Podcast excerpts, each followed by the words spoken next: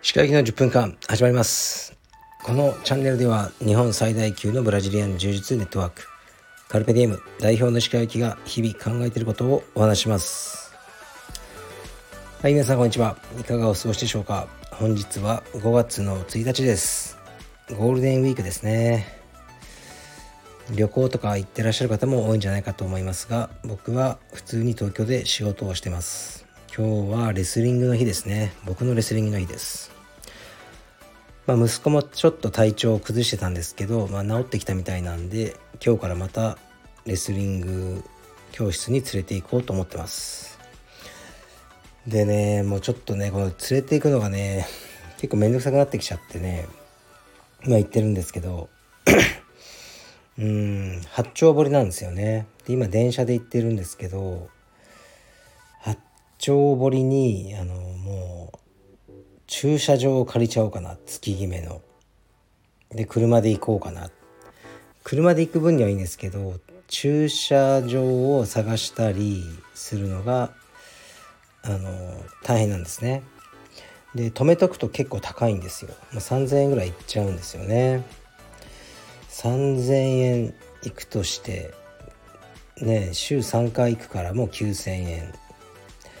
で月4万ぐらいになっちゃいますね普通に止めてたら。もうだったら月決め駐車場あるんですよ4万ぐらいで。もう借りちゃおうかな。で安心して止めれる。どうですかねちょっと考えてますね。うん少し考えます。でえー、っと僕は何をしてるかというとそうだあの毎月ね道場ってね、入会者数、ね、退会者数っていうのをこう数えたりしてるんですよね。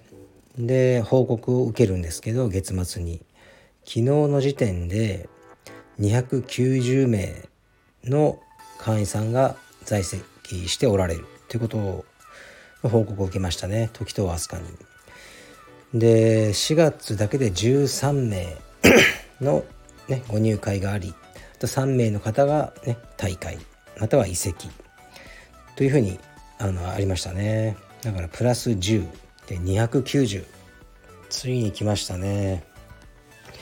コロナ前は280とか70とかまで行ってたんですよね。でさすがにコロナでガーッとメンバー数が減ってでまた上がってきたっていう感じですね。これはもうね300にいけるんじゃないかと思って頑張ろうと思います、まあ、頑張ろうとは言ってますが別にキャンペーンとか何にもやってないんですね。うちは。もういいやと思って。やってたらね300いってるかもしれないですけどもうそこじゃないな。と思ってやっていないですね。だからこの自然な形で300にいけたらいいなと思いますね。やっと戻ってきたって感じですね。ほんとこの3年つらかったですね。うん。であとはあそうそう。えー、っとね海外支部ねあのカルペディエムバンコクというものが7月にオープンする予定です。もしかしたら6月の後半にオープンできるかもしれません。場所はタイバンコクのサトーンという場所ですね。で今ね内装とかやってるんですがそちらのね先生になる、ね、人がいてラファエル。ラファエル・モア。という方ですね、まあ、東京の違う道場で最近まで指導されてたとのことです。でそのラファエルが、えー、明日の昼クラスからカルペディウム青山に来ます。で6月の中旬まで研修ですね。研修をしてくれます。でね研修をしていろいろあのね準備してそれからバンコクに行くあの予定ですね。研修中は、まあ、キッズクラスは必須ですね。であとはあの朝クラスから夜クラスまでどれか、ね、1日選んで指導あと掃除洗濯あとはまあ僕といろいろ話すということをしてもらおうと思ってますね。でこの研修制度がね僕は助かるんですよね。僕的には。これをやってこう価値観をすり合わせていろいろ分かった上でやってもらえるのが嬉しいですね。まあ明日ね昼クラス僕も行くのでそこで正式にあのね皆さんにご挨拶とか、ね、できると思いますね。でやっぱコロナが落ち着いてきたのがあって海外からの,、ね、あのアフィリエーション加盟のあの話も増えてきましたね。で昨日も一つあってでもそういう時は早いんでじゃあ電話しましょうって言って、まあ、海外なんですけど電話で話しましたね。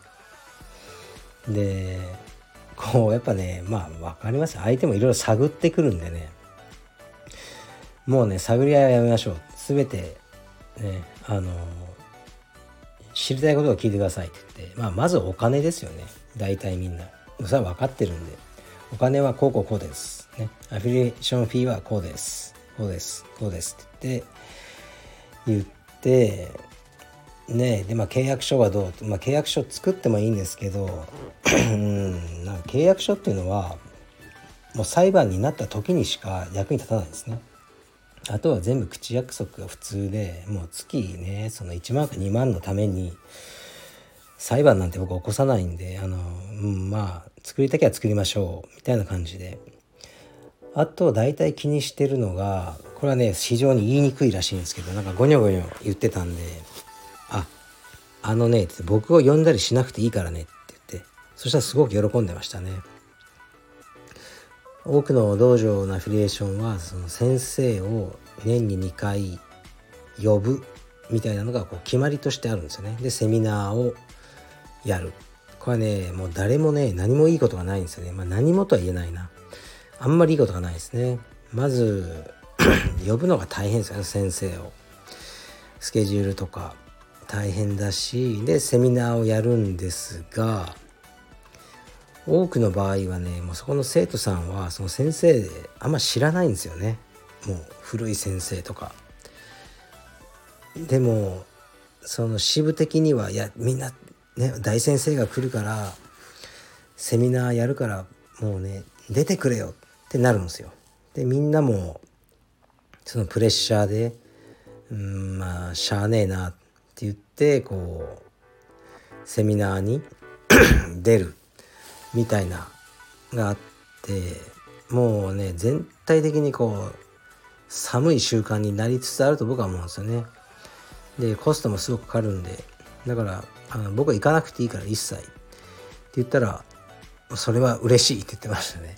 はい、だから多分どうどうなるか分かんないですけどね話まとまるかもしれないですね。そうするとまたねあのある国に一つのカルペディウムが生まれるということになるかもしれません。まあ、でもねこういう話は毎月あって電話してそれからまとまる確率はまあ3割ですね。30%ぐらいなんでどうなるかはわからないです。うん。このやっぱセミナーの話をさっきしましたけどセミナーとかこういろいろもう何て言うかなこう偉い先生が自動的に儲かるっていうあの図式は崩れつつあると思うんですよね。うんだから結構難しいですよねそこはもう充実だけに限らず今はね会社の社長とかよりもこう社員とかの方がこう力をねあの持ってきちゃう そういう社会だと思いますね。からであの僕もね気をつけてますよ。うちのスタッフとかにこう、まあ、叱責じゃないけど何か言うようなことがあってもうーんなんかそのメールとかでそこだけ切り取られてねあのさらされたりしたらもう僕のキャリア終わっちゃうみたいなメールは絶対しないようにしようと思いますね。お前殺すぞとか、まあ、まあ絶対言わないですけど。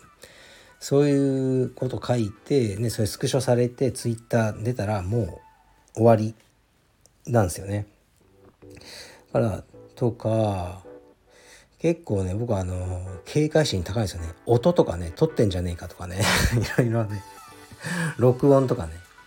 まあ、全然ないですけどね。そんなあの恫喝したりすることも全然ないんですけどあのあるとしたら気をつけよう。まあそういうことをね言わないであの置くのが一番いいですけどね。うんだからすごく不利ですよね。